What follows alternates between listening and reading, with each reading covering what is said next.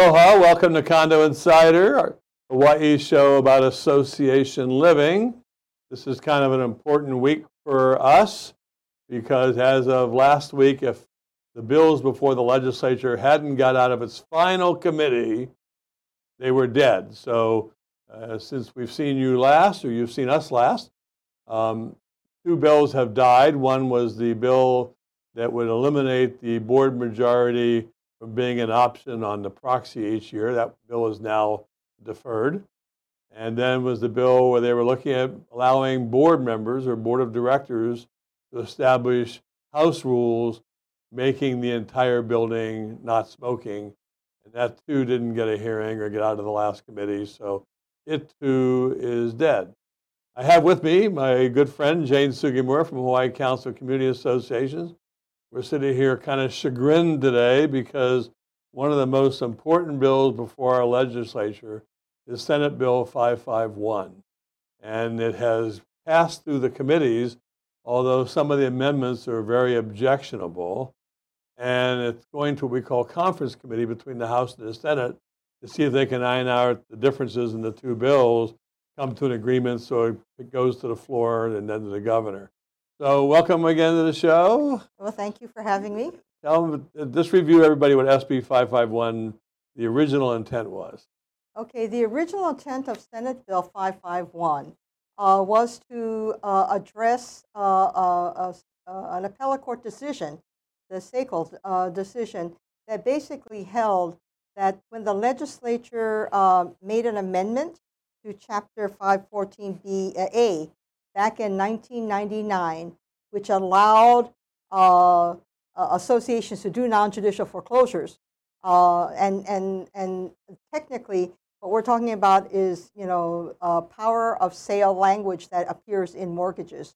And, uh, you, and, and because it's between the lender and the borrower, I mean, it's an enforceable agreement. And in this situation, the legislature, and, and just to give you the backstory, it, it, during in, in 1999, the associations were faced with a situation where there was a recession, there was this backlog in circuit court.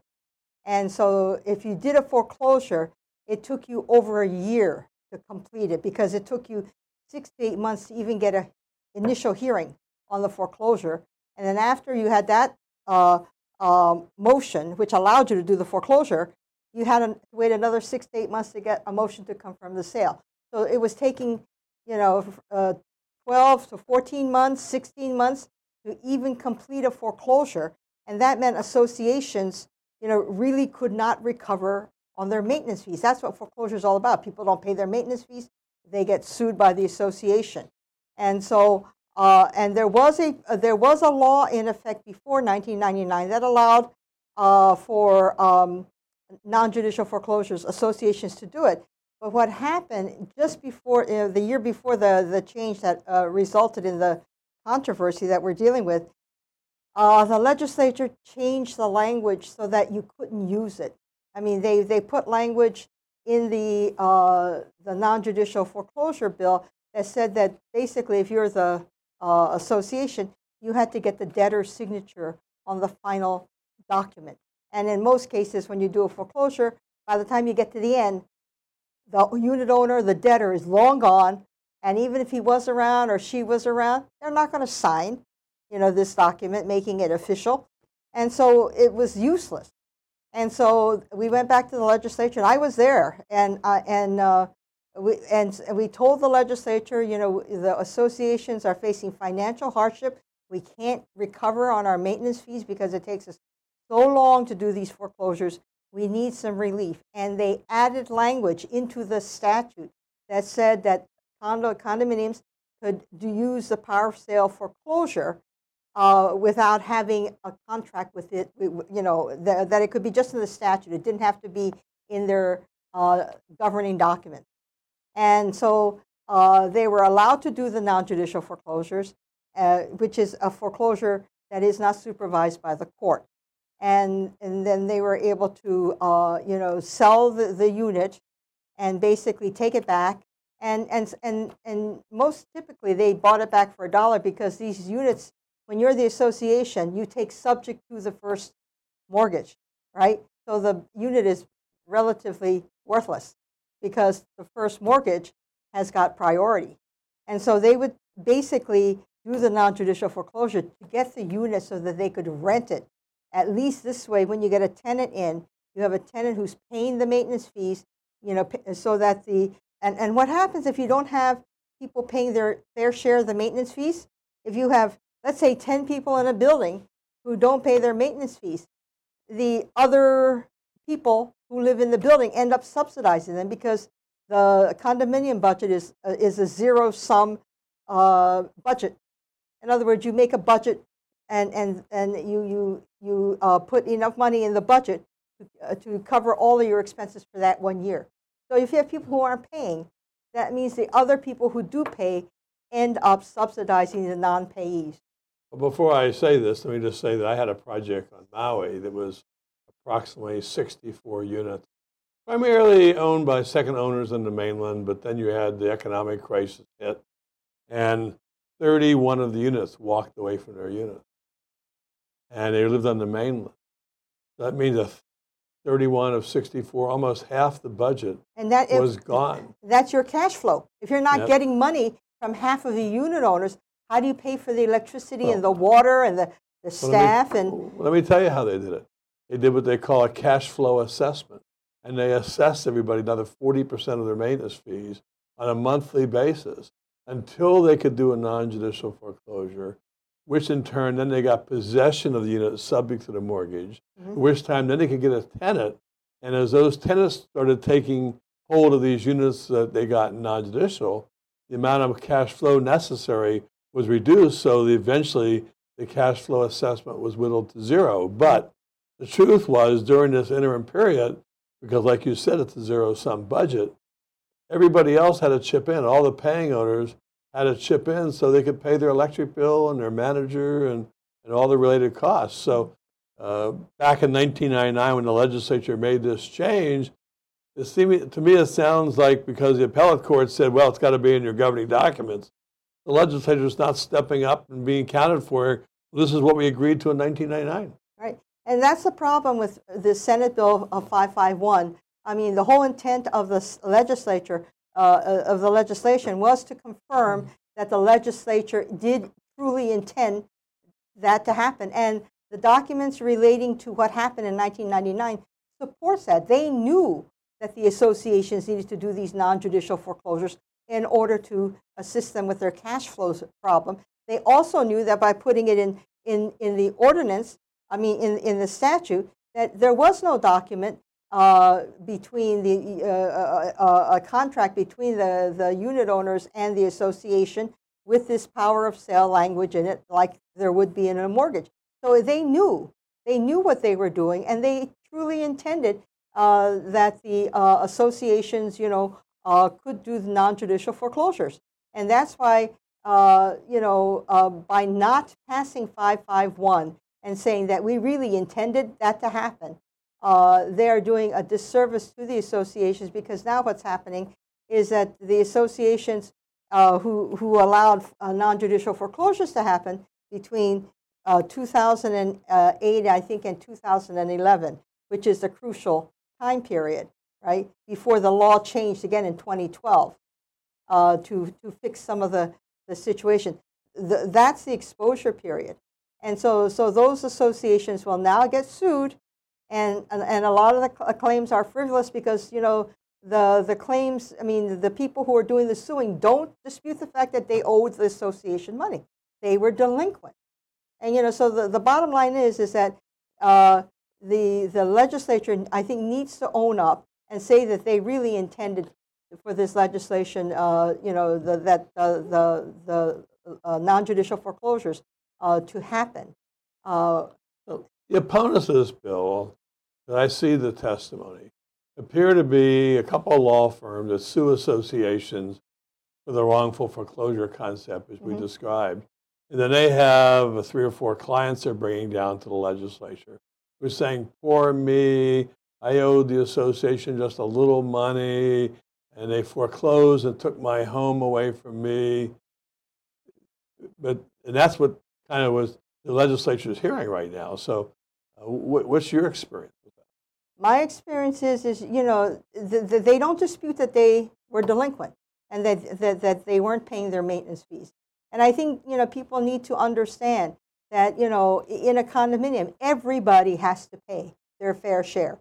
Otherwise, the people who are paying end up subsidizing the people who don't pay, and that's not fair. And, and when you buy into a condominium, I mean, you kind of expect that your neighbors, everybody in the building is going to pay their fair share, and you're not going to be stuck holding the bag, so to speak. And, and, and, and so when you uh, have a situation here where the associations, you know, took, uh, took aggressive steps to try to make sure that there was sufficient money, you know, in the pool to make sure that the building, uh, the condominium could uh, operate.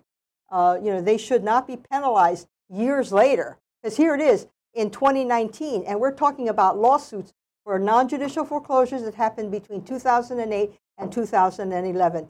And to, to me, uh, what would be fair is what the uh, Senate Bill uh, 551 tried to do is to say we really intended, you know, back then uh, to allow the associations to do non-judicial foreclosures, even if they didn't have that language in their governing documents.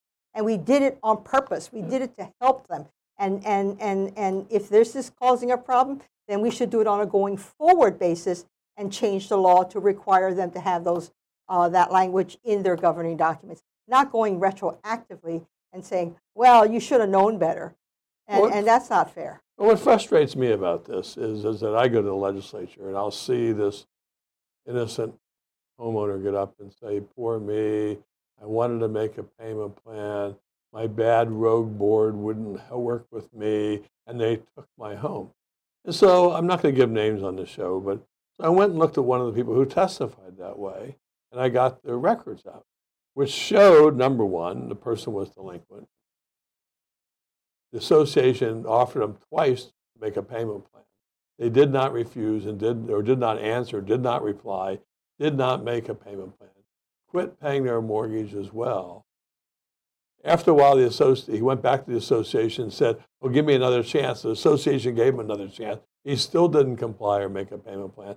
And finally, on the eve of foreclosure, when he owed almost forty thousand dollars in delinquent maintenance fees, he said, Well, let me make a payment plan offer to you, which would have taken at no interest 46 years for him to pay off the initial judgment, which the association couldn't accept. But they're out there telling the legislature, Oh, it's the bad board. I'm a good person. Yeah, I ran into some hard times.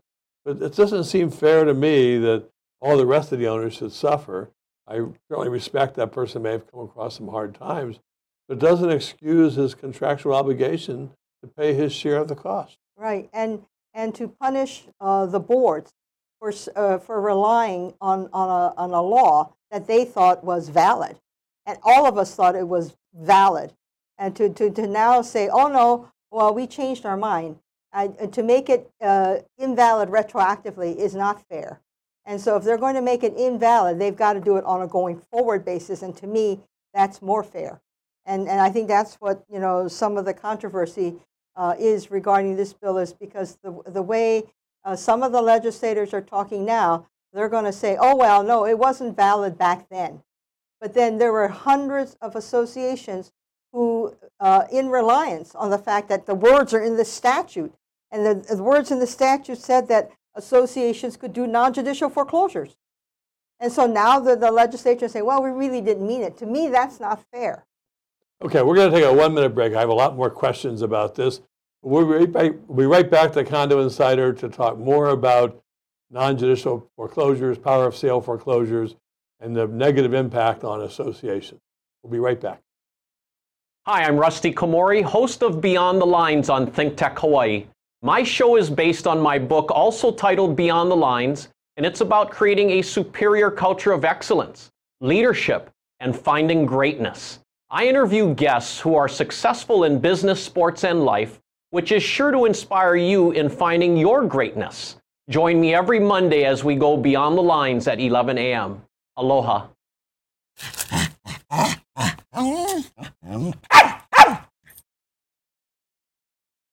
Hello, I'm Dave Stevens, host of the Cyber Underground. This is where we discuss everything that relates to computers that's just going to scare you out of your mind. So come join us every week here on thinktechhawaii.com, 1 p.m. on Friday afternoons. And then you can go see all our episodes on YouTube. Just look up the Cyber Underground on YouTube. All our shows will show up. And please follow us. We're always giving you current, relevant information to protect you, keeping you safe. Aloha.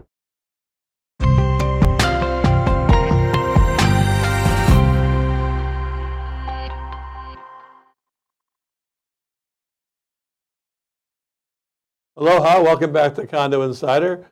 I'm Richard Emery, your co-host, and I'm sitting with my co-host, Jane Sugimura. We're talking about this critical bill, Senate Bill 551, which has got potentially great harm to associations. Um, and we were talking about the appellate court ruling. So just describe again briefly, we've been doing non-judicial foreclosures since 1999. Yes. It's been a common practice to prevent associations having greater financial harm and having to subsidize the non-paying owner.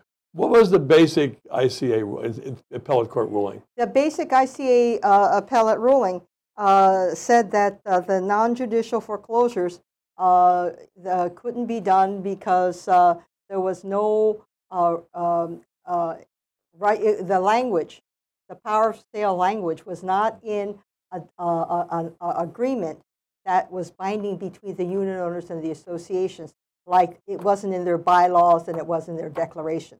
Like the power of sale uh, foreclosures that are you know used with uh, mortgages, it's in the mortgage, which is a contract between the lender and the borrower. And in condo, in condo land, the contract between the unit owner and the association are the bylaws and the declaration. And so the ICA is saying, in retrospect, it should have been in those documents, not in the statute, except that in other states, and I think it, this, it, it, you know, it's in the appellate briefs, you know, there's a number of states on the mainland that have statutory provisions that allow for non-judicial foreclosure, and it's not in the governing documents, it's in the statute. But isn't the issue, and why this bill is important, is because the ICA appellate court basically said the intent of the legislature is not clear. Right. And that's what the SB 551 is trying to say. It was our intent back in 1999 to allow non-judicial foreclosures, whether or not it was in the governing documents. Right. That's that's exactly what it is, uh, Senate Bill 551 is all about. And you know the, the the committee reports, you know, for that legislation back in 1999, does specifically indicate that you know the purpose of that change, the, the language that they put in there, was to allow associations to do non-judicial foreclosures. And, you know, so, and I was there. I was present. I was in the room back in 1999 when we were uh, debating this, you know, in, in, the, in the legislature. And I can attest to the fact that they, they really intended uh, to, to allow, they put that language in to allow us to do non-judicial foreclosures. And, you know, for now, for this, you know, legislature now to say, oh, well, uh, we're not really sure. I mean, to me, that's not fair. I mean, here are people who, who weren't there, but the, the records that document, you know, what happened back then clearly show that there was an intent. And the people, and I wasn't the only one who was around back then, who recall that it was, you know, that the legislature specifically intended uh, for us to uh, use that language to do non-judicial foreclosures. And to, to say now, almost 20 years later, oh, well, you know, there's an issue as to whether or not there was an intent to allow you to do that. I don't think it's fair. Well, I know that I've already seen a, a dozen lawsuits because of the ICA ruling. So let's talk about the financial risk and the harm to the association. So if this doesn't pass, what happens? I mean, the, the, the, the, associations who did non-judicial foreclosures between 2008 and 2011 are going to get sued. And I, I have a friend who lives in, a, in one of the uh, units who got, I mean, one of the associations who got sued. And, you know, she says that, you know, it, it's costing thousands of dollars, you know, and there's not a whole lot they can do because, you know, the ICA is basically saying that they couldn't have done the, the non-judicial foreclosure. And so they're, the, the, the, the uh, you know, they basically had to settle that lawsuit after spending, you know, thousands of dollars, not getting any type of resolution. And they were ready to, the, the court had it set for trial And who- who- why, you know, and uh, why spend thousands of dollars more, you know, to litigate, you know, uh, the issue? And so they settled it, but it cost them a lot of money. So someone's going to have to pay that owner who was foreclosed upon some money and probably pay the attorney fees? Is Right. That, is that on top of the settlement? Right. Is the insurance company going to pay any of this? I don't think so. I think there's, I'm, I'm being told the association's paying for it. And so that means that, you know, they end up having to pay the settlement. And in, in this case, I mean, they had to give the unit back because they had foreclosed and the lender had not. uh, The lender had in, filed a foreclosure but had not completed it. So they ended up giving the unit back to the uh, uh, unit owner. It's been 10 years. We're talking about a foreclosure that happened in 2010 okay, a non-judicial foreclosure. And so here it is, uh, 2019, and it's just settling now. They, they had to give the unit back to the, uh, and they had to pay a monetary settlement. and they had to pay the lawyer legal And they had to pay the lawyers, and they had to pay their own lawyer. Oh, Yeah. th- no, their lawyer was paid for by the insurance company. Okay, but then they, had, you know, their insurance premium went up. So it doesn't, This doesn't seem fair to me that the legislature passes this law and everybody follows it and does what they think they're supposed to do. That now the non-paying owner and his lawyer, because I've seen ads in the paper where lawyers are running ads, if you were foreclosed upon, call me, you know, and, uh, and I think it's, we're not talking just a small percentage. We're talking tens of millions of dollars of risk for a condo association. Right, and it's, we're talking frivolous lawsuits because there's no dispute. These people, these plaintiffs who are suing the associations, are not saying that they weren't in default. They're saying, yeah, we were in default, but we tried to make a deal, and and you know, poor me. I mean, the association was mean, and they wouldn't, you know, deal with me, and you know, and those those are all factual issues that have to be litigated. And now this, uh, if, if uh, the associations are going to get sued, and they're going to be litigating facts that happened over 10 years ago. Because we're only talking about a narrow window between 2008 and 2011. Okay, that's over 10 years ago. So our audience understands why is it only 2008 to 2011? What happened in 2011 2012, they changed the law uh, to uh, uh, put the consumer protection provisions into non-judicial foreclosures, more notices, you know, in writing, more deadlines and provisions about if you do this payment plan thing, you can't proceed with the lawsuit. And so, you know, they put in a lot of consumer uh, protection plans. And, you know, since, you know, one of the one of the legislators, Roz Baker, uh, you know, for years, you know, she was very concerned with something called priority of payments policy, and she she she was you know she was of the opinion that because of that, a lot of associations were using that uh, priority of payments policy uh, for, against people who were in default, so that w- when they filed foreclosure, it was basically based on late charges, legal fees, and fines. And so, in last year, was it 2018, and it took us a couple years to get that bill through. I mean, we finally passed that bill that got rid of the priority of payments policy.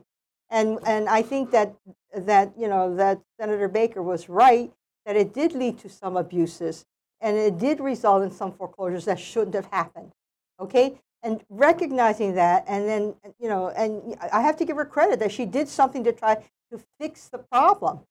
And, you know, and we just haven't had enough time uh, to see whether or not the problem is going to be addressed because it only went in, the law only went into effect July of last year. But I think we're, you know, because of what Senator Baker did, uh, it's going to address a lot of the abuses and maybe minimize the amount of people who end up in foreclosure because they don't, you know, because of late charges and attorneys' fees and, and whatnot. And I think, you know, that's, that's the more um, uh, responsible way to handle the concerns that are, you know, that, that some of the uh, people who are testifying about now are, rather than, you know, than going, allowing them to sue associations for something that happened 10 years ago.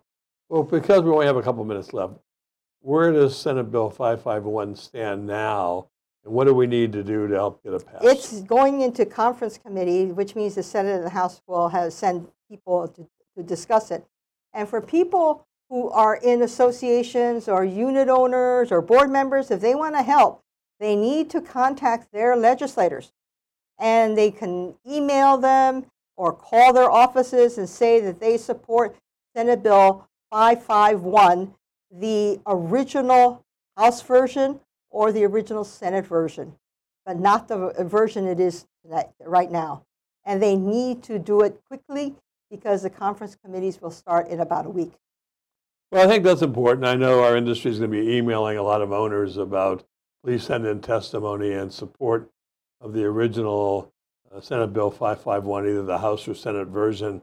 Although we're hopeful we can get what they call a CD1 put in place that helps correct this. But I don't think people realize that because of this period, 2008 to 11, if your associations in that where you've used non-judicial and they sue you, you're going to be taking money from reserves in your operating account to pay off these judgments, meaning you're going to have to pay more money in legal fees and not legal fees and, and maintenance fees, or in addition, more in insurance premiums, Right. all because of a non-paying owner taking advantage that the appellate court has said, well, we're confused by this, where until that ruling came down, nobody else was confused about this. Right. Any final comments? No, but I, I think that this, this is a terribly unfair situation uh, where, where you, you have people who relied on the, the statute, which the legislature passed. And, and, and for now, for this current legislature to, to, to uh, waffle, you know, that's the only term I can think of, waffle and say, well, geez, you know, we're, we're not really sure if they really intend. I think that's terrible. I, you know, uh, the, the documentation is there that the legislature in 1999 truly intended to allow associations to do non-judicial foreclosure. They should not open the door and allow you know people to uh, file these lawsuits because uh, uh, the current legislature uh, won't uh, uh, you know uh, confirm the legislative intent that happened back in 1999. Well, I want to thank you for being here as usual. It's always fun to talk to you about these things. Not so much fun today, though. Yeah. I want to thank our viewers for watching Condo Insider. The beautiful view behind us is the Ala Wai boat, boat harbor, I think. But uh, either way, we're going to probably talk about that and the redevelopment plans in the upcoming weeks. And in the meantime, send an email to your legislature you support SB 551. You don't want to pay for other people's non payment of their bills. Thank you for watching Condo Insider. We'll see you all next week.